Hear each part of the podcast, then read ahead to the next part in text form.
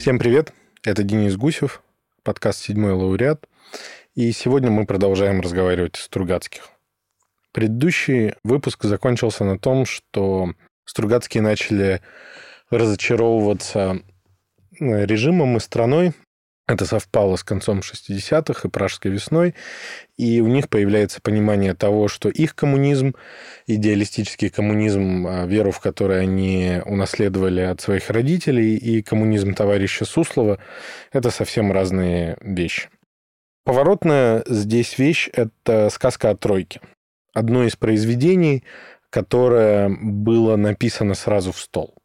К слову говоря, это очень характерно для талантливых людей этого поколения. А, я могу напомнить следующий перечень. Это Герман, это Тарковский, это Шукшин. А, у всех из них были какие-то вещи, которые сразу писали в стол. Человек не мог не написать, потому что считал это важным, а, но в то же время понимал, что это не будет издано просто никогда. Ну, про особенности советской цензуры в отношении Стругацких мы еще поговорим. В СССР сказка о тройке была издана только в 1987 году. Случайно прорвавшийся в 60-х выпуск в каком-то иркутском журнале по знакомству братьев закончился изъятием тиража и увольнением редактора. Вот такая вот, значит, сильная вещь со следующим подзаголовком. История непримиримой борьбы за повышение трудовой дисциплины против бюрократизма, за высокий моральный уровень, против обезлички за здоровую критику и здоровую самокритику, за личную ответственность каждого, за образцовое содержание отчетности и против недооценки собственных сил. Уф, партийный лидер того времени мог э, тараторить вот такие фразы по несколько часов подряд, между прочим. Что из себя представляет тройка из э, заголовка? Это тройка по рационализации и утилизации необъясненных явлений. Тпруня. А тоже звук такой подражательный ямщику, а, стягающего тройку. Какие ассоциации это навевает?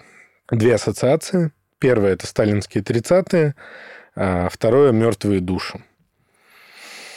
Тройка из 30-х – это особый такой орган для массовых репрессий. Он состоял из трех человек – начальника, секретаря обкома и прокурора.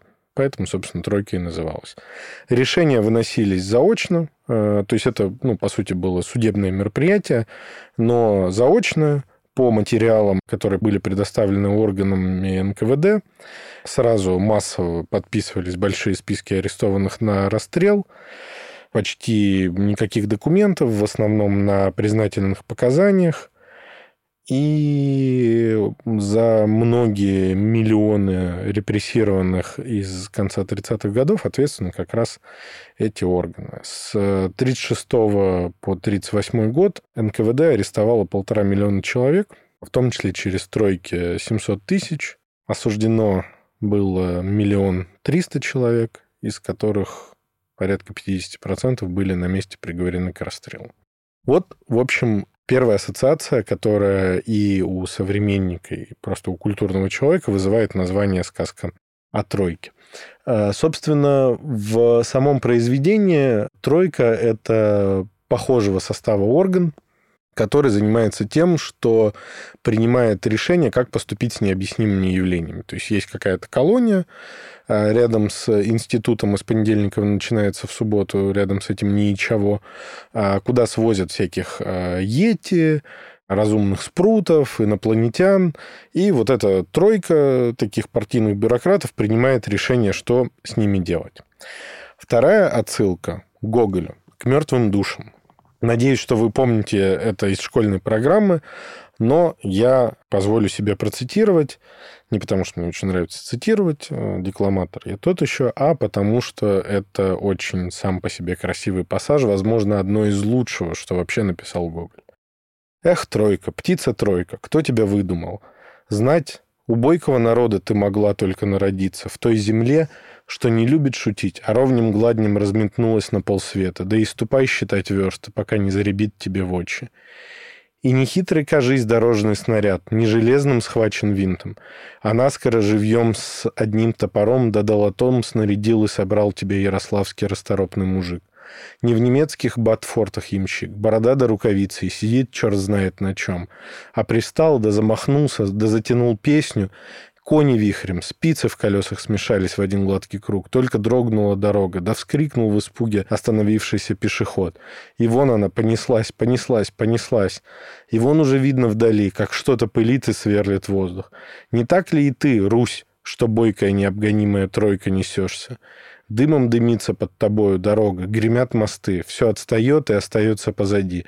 Остановился пораженный Божьим чудом созерцатель. Не молния ли это сброшенная с неба? Что значит это наводящее ужас движение? И что за неведомая сила заключена в всех неведомых светом конях? Эх, кони, кони, что за кони? Вихри ли сидят в ваших гривах? Чуткое ли ухо горит во всякой вашей жилке? Заслышали с вышины знакомую песню. Дружные разом напрягли медные груди. И, почти не тронув копытами земли, превратились в одни вытянутые линии, летящие по воздуху, и мчится вся вдохновенная Богом. Русь, куда ж несешься ты? Дай ответ. Не дает ответа. Чудным звоном заливается колокольчик, гремит и становится ветром разорванный в куски воздух летит мимо все, что не есть на земле, и, косясь, постараниваются и дают ей дорогу другие народы и государства.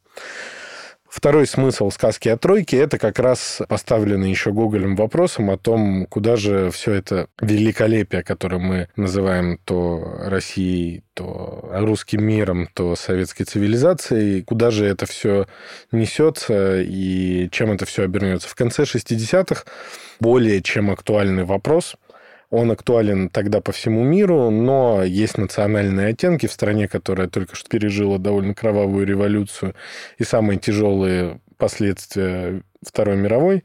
В общем-то, он стоит крайне остро. В 1968 году волнения вспыхивают по всей Европе. Во Франции происходит выступление новых левых, это приводит в итоге к досрочным выборам и отставке Деголя.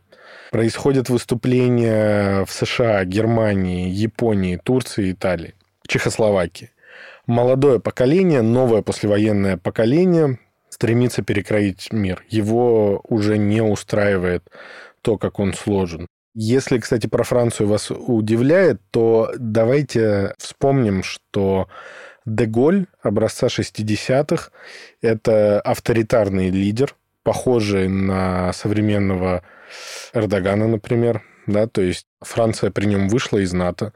Франция ведет разговоры о едином европейском культурном пространстве, о особенном французском пути.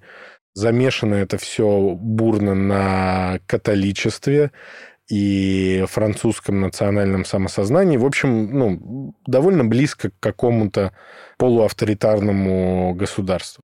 И, в общем, э, везде происходят э, эти митинги. В Чехословакии это приводит к тому, что Дубчик, партийный лидер, объявляет, что нужно делать социализм с человеческим лицом. Там более четко фраза звучит, что нужно делать реформы, чтобы дать социализму сохранить человеческое лицо начинается предоставление демократических свобод, свобода слова, разрешаются альтернативные политические партии, реформаторы назначаются на руководящие посты, недавно репрессированные, в 50-х репрессированные местным КГБ коммунисты э, становятся у руля правительства, ослабляется цензура, появляются альтернативные партии, проходят свободные выборы, разрешается существенно больше в плане частной собственности и коммерческой активности. И это приводит к тому, что в Москве начинают беспокоиться. В мае 1968 года, если в начале 1968 года начинаются реформы, то уже в мае Брежнев вызывает а, чехословацкую делегацию в Москву. 4 а, мая он а, встречается с ними и остро критикует положение дел – 8 мая уже обсуждается вариант военного вторжения, но ситуация еще держится. Вот это советская дольчевита 60-х сейчас нам очень непонятно, но нужно понимать, что только очень большими усилиями американцев в 50-х, 60-х годах вся Европа не становится коммунистической. После победы над Германией авторитет Советского Союза очень высок. коммунизм как идеология не потерпела еще никакого морального банкротства. А это еще время в Западной Европе и в США, когда еще не существует дешевых ипотек, не существует широко доступного образования, бесплатной медицины. Все эти вещи, они появляются в развитом мире под э, необходимостью конкурировать э, с советской моделью коммунистической. Американцы прикладывают огромные усилия, чтобы не допустить коммунистов в правительство многих стран, но все равно коммунистическая партия даже в Западной Германии, коммунистическая партия в Италии, во Франции, они очень сильны, и поэтому советское руководство сильно колеблется, прежде чем реагировать силой на то, что происходит в Чехословакии. Есть что терять. Да, то есть это еще не империя зла для всего мира. Поэтому какое-то время продолжается вот это такое положение, что Чехословаки ведут свои реформы, из Советского Союза как-то пытаются на этот счет протестовать. При этом ставится условие о том, что самое главное – это сохранить Чехословакию в организации Варшавского договора. Кто не помнит, это силовой блок Советского Союза, собственно, главный соперник НАТО. И не получается. Начинаются демонстрации, на которых кричат лозунги «Иван, уходи домой», русских солдат и офицеров могут чем-то закидать на улице. Ну, то есть начинается какая-то волна, и становится ясно, что все, вот, вот эти либеральные реформы, они, может быть, произведены слишком резко, а может быть, иначе в принципе не бывает, но они выпустили какой-то мощный антисоветский дух, и на фоне этого происходит знаменитая спецоперация – 300 тысяч солдат из ГДР, Польши, Болгарии и Союза почти моментально входит в Чехословакию. В 2 часа ночи 21 июля одновременно войска переходят границу по земле, и в пражский аэропорт высаживается десант. В полпятого утра здание правительства окружено уже советскими войсками. В 10 утра правительство в полном составе чехословацкое вывозят в Москву. По приказу главнокомандующего чехословацкого армия не оказывает никакого сопротивления. Гражданские пытаются строить баррикады и бросать бутылки с зажигательной смесью, но понятное дело, что против самой мощной армии на тот момент в мире это помогает не особенно. Погибает 11 а, советских военнослужащих, ранены 87, граждан Чехословакии погибает 108 и ранено 500 по официальным данным. Партийных лидеров и правительства заставляют подписать соглашение, сворачивающее все эти реформы. Начинается смена руководства на всех уровнях. В общем, Пражская весна закончилась. Больше это последствия, конечно, дает в Советском Союзе потому что это становится поводом для того, чтобы начать сворачивание всех реформ. Это дает сразу аргумент всем сторонникам более консервативного подхода. То есть тут можно очень долго спорить о том, что было курицей, что яйцом, потому что было еще несколько неприятных прецедентов в российской истории. А, один из них – это смерть Александра II. То есть к концу его правления при дворе сложилось две партии условных системных либералов и условных системных консерваторов. И когда его правление закончилось его смертью от рук террористов, конечно же, ну, все колебания закончились, победила партия системных консерваторов. И многие очень хорошие реформы, которые были сделаны при правлении Александра II. Они были свернуты, а, более того, где-то гайки закрутили даже жестче, чем они когда-либо были. И, в общем, эта реакция ничего хорошего нам в итоге не принесла. Возможно, если бы в Чехословакии не случилось такого резкого либерального поворота, не было бы такой резкой реакции, возможно бы это вообще все повело историю по другому пути, но, как говорится, история как наука не знает сослагательного наклонения, а итог был довольно неприятный. Но справедливости ради, конечно, какие-то миазмы неосталинизма, они начали проявляться и до 1968 года. Было такое знаменитое дело Синявского и Даниэля. Это два писателя, которые пользовались так называемым там издатом. Про сам издат, я думаю, все хорошо представляют, что это такое. Это запрещенная литература, которая перепечатывалась либо переписывалась от руки и таким образом распространялась. Там издат — это когда произведения, заблокированные советской цензурой, через дипломатов, ученых, либо какие-то другие контакты с иностранцами передавались на Запад и там публиковались. В 1965 году Синявского и Даниэля судят им дают 5 лет лагерей Даниэлю и 7 лет исправительной колонии строгого режима Синявскому. Происходят какие-то попытки даже протестов, что сложно сейчас представить. Сын Есенина, Александр Есенин-Вольпин, математик, организует митинг у памятника Пушкину. Выходит аж 12 человек с лозунгами типа «требуем гласности суда» и «уважайте советскую конституцию», но габистов вокруг них приблизительно в 10 раз больше, поэтому митинг остается более-менее незамеченным, кроме как в истории диссидентства. Да и, в общем-то, на тот момент э, нет какой-то четкой единой реакции. И вот этот а, вообще компромисс с властью и компромисс с закручиванием гаек – это частая тема после Устругацких, потому что вот в то же время, если, например, начать спрашивать более молодое поколение, умеренно хотя бы образованное, о самых известных диссидентах, то, а, я думаю, многие назовут и Сахарова, и Солженицына, а это, между прочим, абсолютно не переносившие друг друга на дух люди, поскольку Солженицын, а, у него были взгляды, ну, на мой взгляд, вообще совершенно черносотенные, там про особенный русский путь, махровый антисемитизм местами, ну, в общем, на самом деле довольно авторитарные взгляды на управление государством, то есть он был антисоветчиком тоже, но вообще в другом нелиберальном спектре, то есть не в спектре Сахарова. Сахаров же был ученым, представителем этого мира ИТРов, о котором я говорил, человеком, создавшим водородную бомбу, но вот уже в сильно зрелом возрасте, взглянувшим на то, чем он занимается и чем занимается страна, совершенно с другой стороны. Ну и плюс разного рода сходство всегда было более активно, чем добро и силы света. Вот, например, что писатель Шолохов говорил о Синявском и Даниэле. А Шолохов, давайте помнить, это сталинский сокол.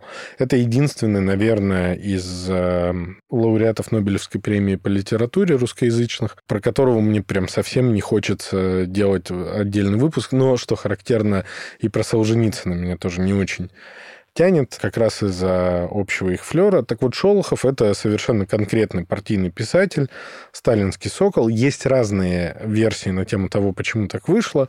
То ли он заплатил такую цену за публикацию «Тихого Дона» без особенных купюр, то ли Тихий Дон вообще не он написал, а человек других взглядов и другого таланта, но тем не менее. Вот что он говорит по поводу Синявского и Даниэля, выступая на заседании Союза писателей. Попадись эти молодчики с черной совестью в памятные двадцатые годы, когда судили, не опираясь на строго разграниченные статьи Уголовного кодекса, а руководствуясь революционным правосознанием – Бурные аплодисменты. Ох, не ту бы меру наказания получили бы эти оборотни. Снова его прерывают бурные аплодисменты. А тут, видите ли, еще рассуждают о суровости приговора. Мне еще хотелось бы обратиться к зарубежным защитникам пасквилянтов. Не беспокойтесь, дорогие, за сохранность у нас критики. Критику мы поддерживаем и развиваем. Она остро звучит и на нынешнем нашем съезде. Но клевета не критика – а грязь из лужи, не краски из палитры художника. В этом же 65-м году Шолохов получает Нобелевскую премию по литературе. Вот такая вот неоднозначная история. Но перейдем, собственно, к сказке о тройке, к этому поворотному моменту. Что себя представляют э, персонажи тройки?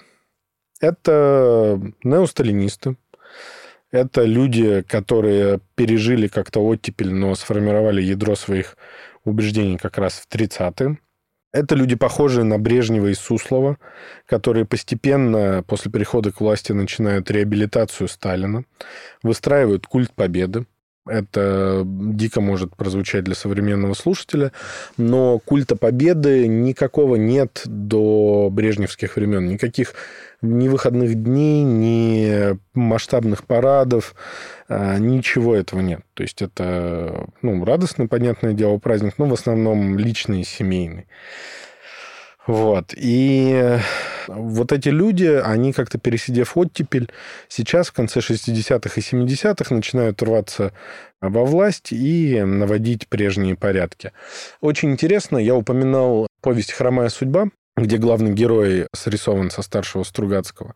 И там есть момент, когда он встречает, это 80-й уже, он встречает старика, одного из руководителей какой-то писательской организации, и рассказывает про свое сложное отношение к нему, что они вот молодые писатели в оттепельное время начали писать, и вот они приходят в эти союзы писателей разного рода и видят там вот этих – а вот эти – это те, кто пережил 30-е. Да? И сейчас находятся у руководства этих организаций.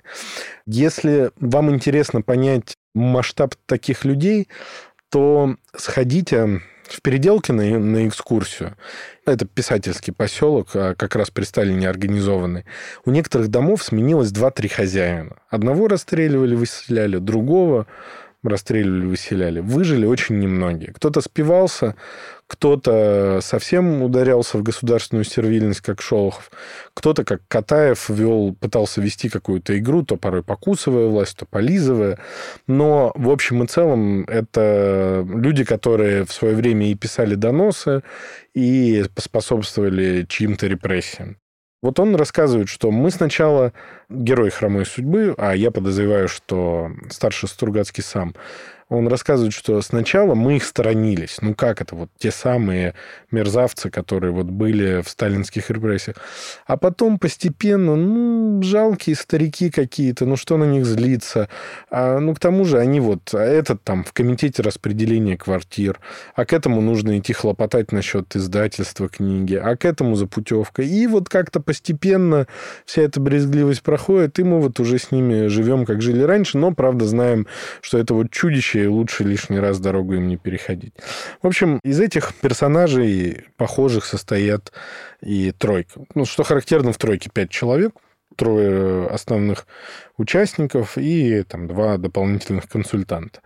Первый – это председатель э, Лавр Федотович Муников. Есть очень меткие иллюстрации, где визуально даже он похож на Брежнева. И разговаривает он такими фразами. Народ не любит замыкаться в четырех стенах. Народу нужен простор. Народу нужны поля и реки. Народу нужны ветер и солнце. Говорит он, когда ему просто душно в комнате, и он хочет выйти на улицу. И луна, добавил Хлебоводов, преданно глядя на бастион снизу вверх. И луна, подтвердил Лавр Федотович. Здоровье народа надо беречь. Оно принадлежит народу. Народу нужна работа на открытом воздухе. Народу душно без открытого воздуха. Вот. Два истеричных партийно-бюрократического вида функционера, э, Хлебоводов и Фарфуркис, которые борются за внимание и одобрение Лавра Федотовича.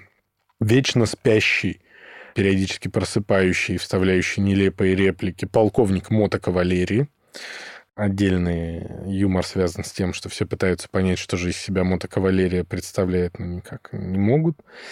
И самый интересный, на самом деле, из э, всей этой братьи научный консультант, знаменитый профессор Амвросий Амбруазович Выбегало блистающий остроумным невежеством. Этот персонаж, он был уже в понедельнике, начинается в субботу. Он там лепил идеального человека, кадавра, который хотел только есть и ел все подряд, пока не поставил под угрозу существование пространства и времени, потому что собирался поглощать и его.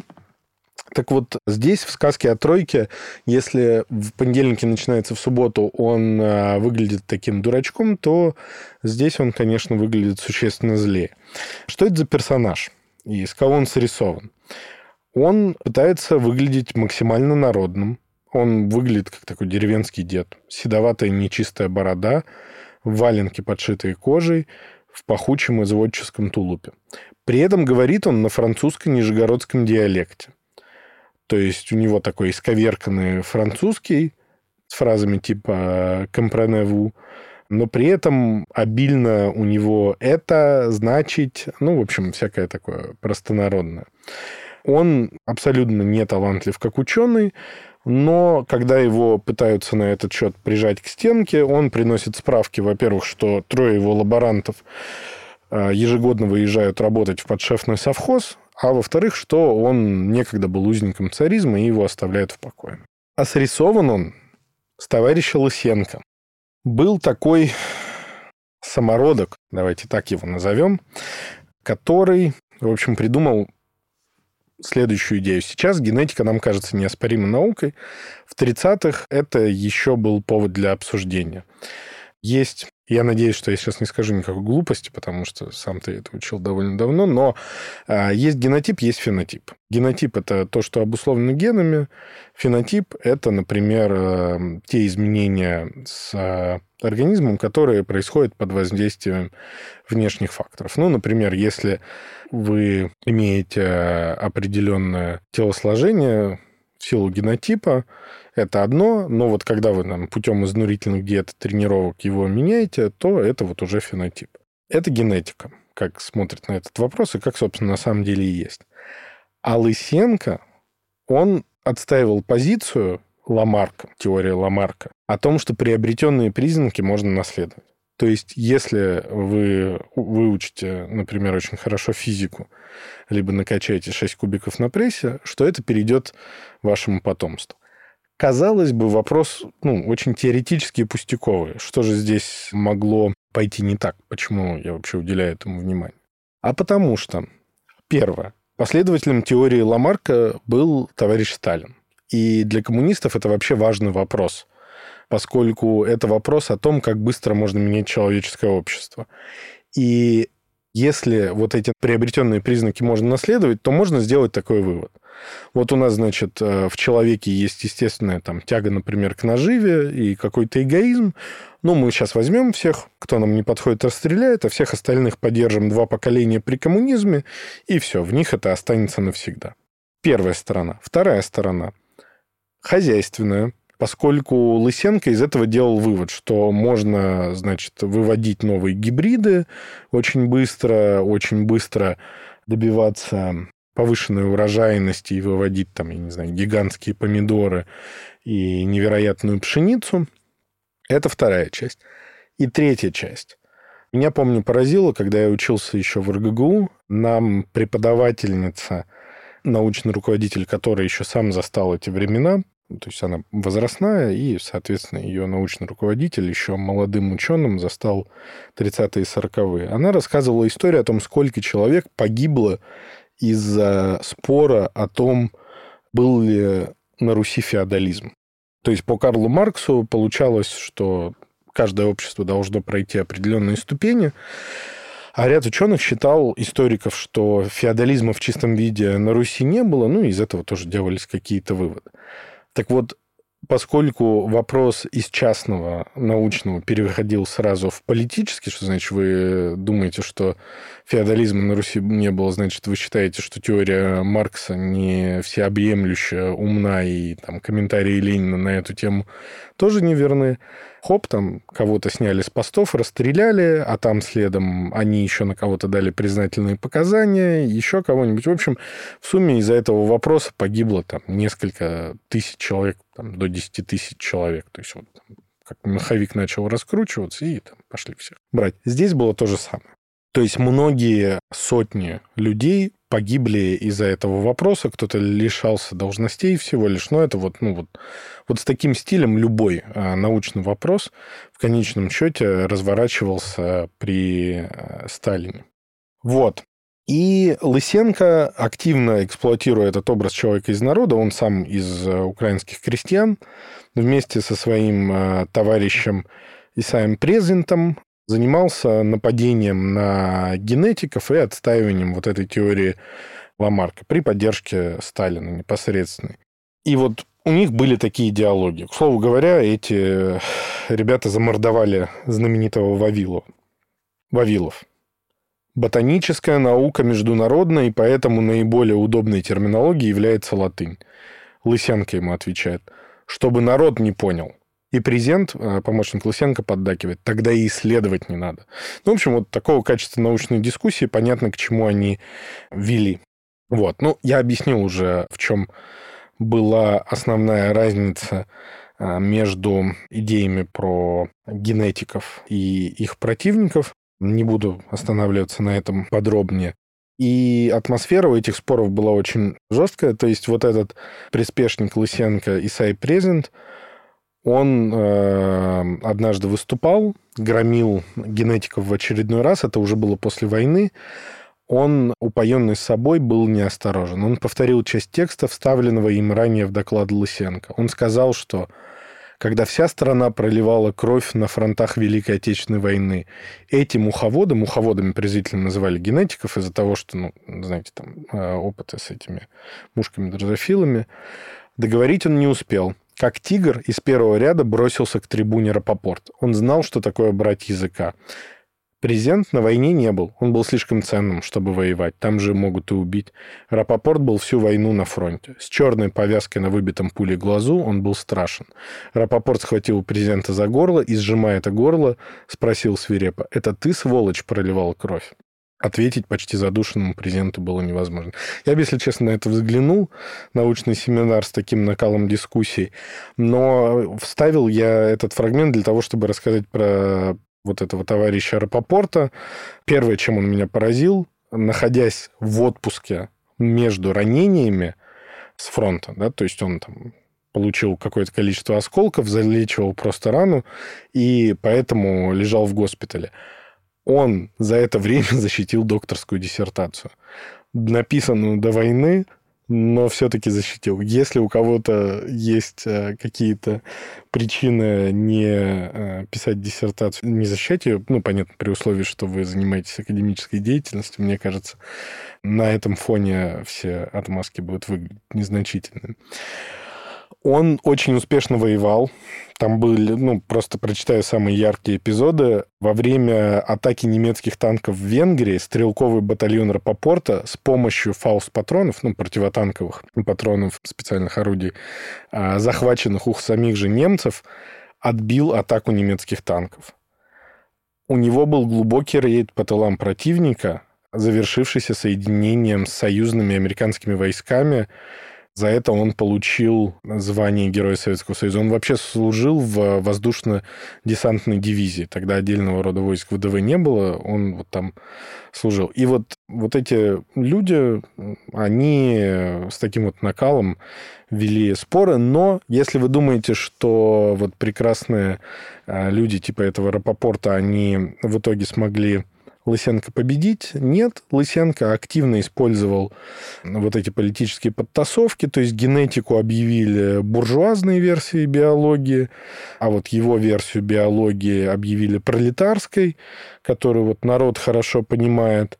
Сталин его поддержал, потом Хрущев э, Лысенко поддержал из-за того, что тот, так же, как и Хрущев, отыгрывал роль такого вот мужичка из народа. И, в общем, они спокойно дожили до своих э, пенсий. Никто из них никаких серьезных кар не понес. В итоге тройка в самой книге тоже не остается побежденной, то есть ее не разгоняют, они не признают своих ошибок. Симпатичные ученые из предыдущей книги с понедельника начинаются в субботу, придумают бюрократическую уловку, перегружают обращениями эту тройку. Тройка работать, понятное дело, не хочет. Создает подкомиссию, куда назначает этих молодых ученых и отдает, в общем-то, все дела им на откуп. Но, опять же, это легкая нотка оптимизма.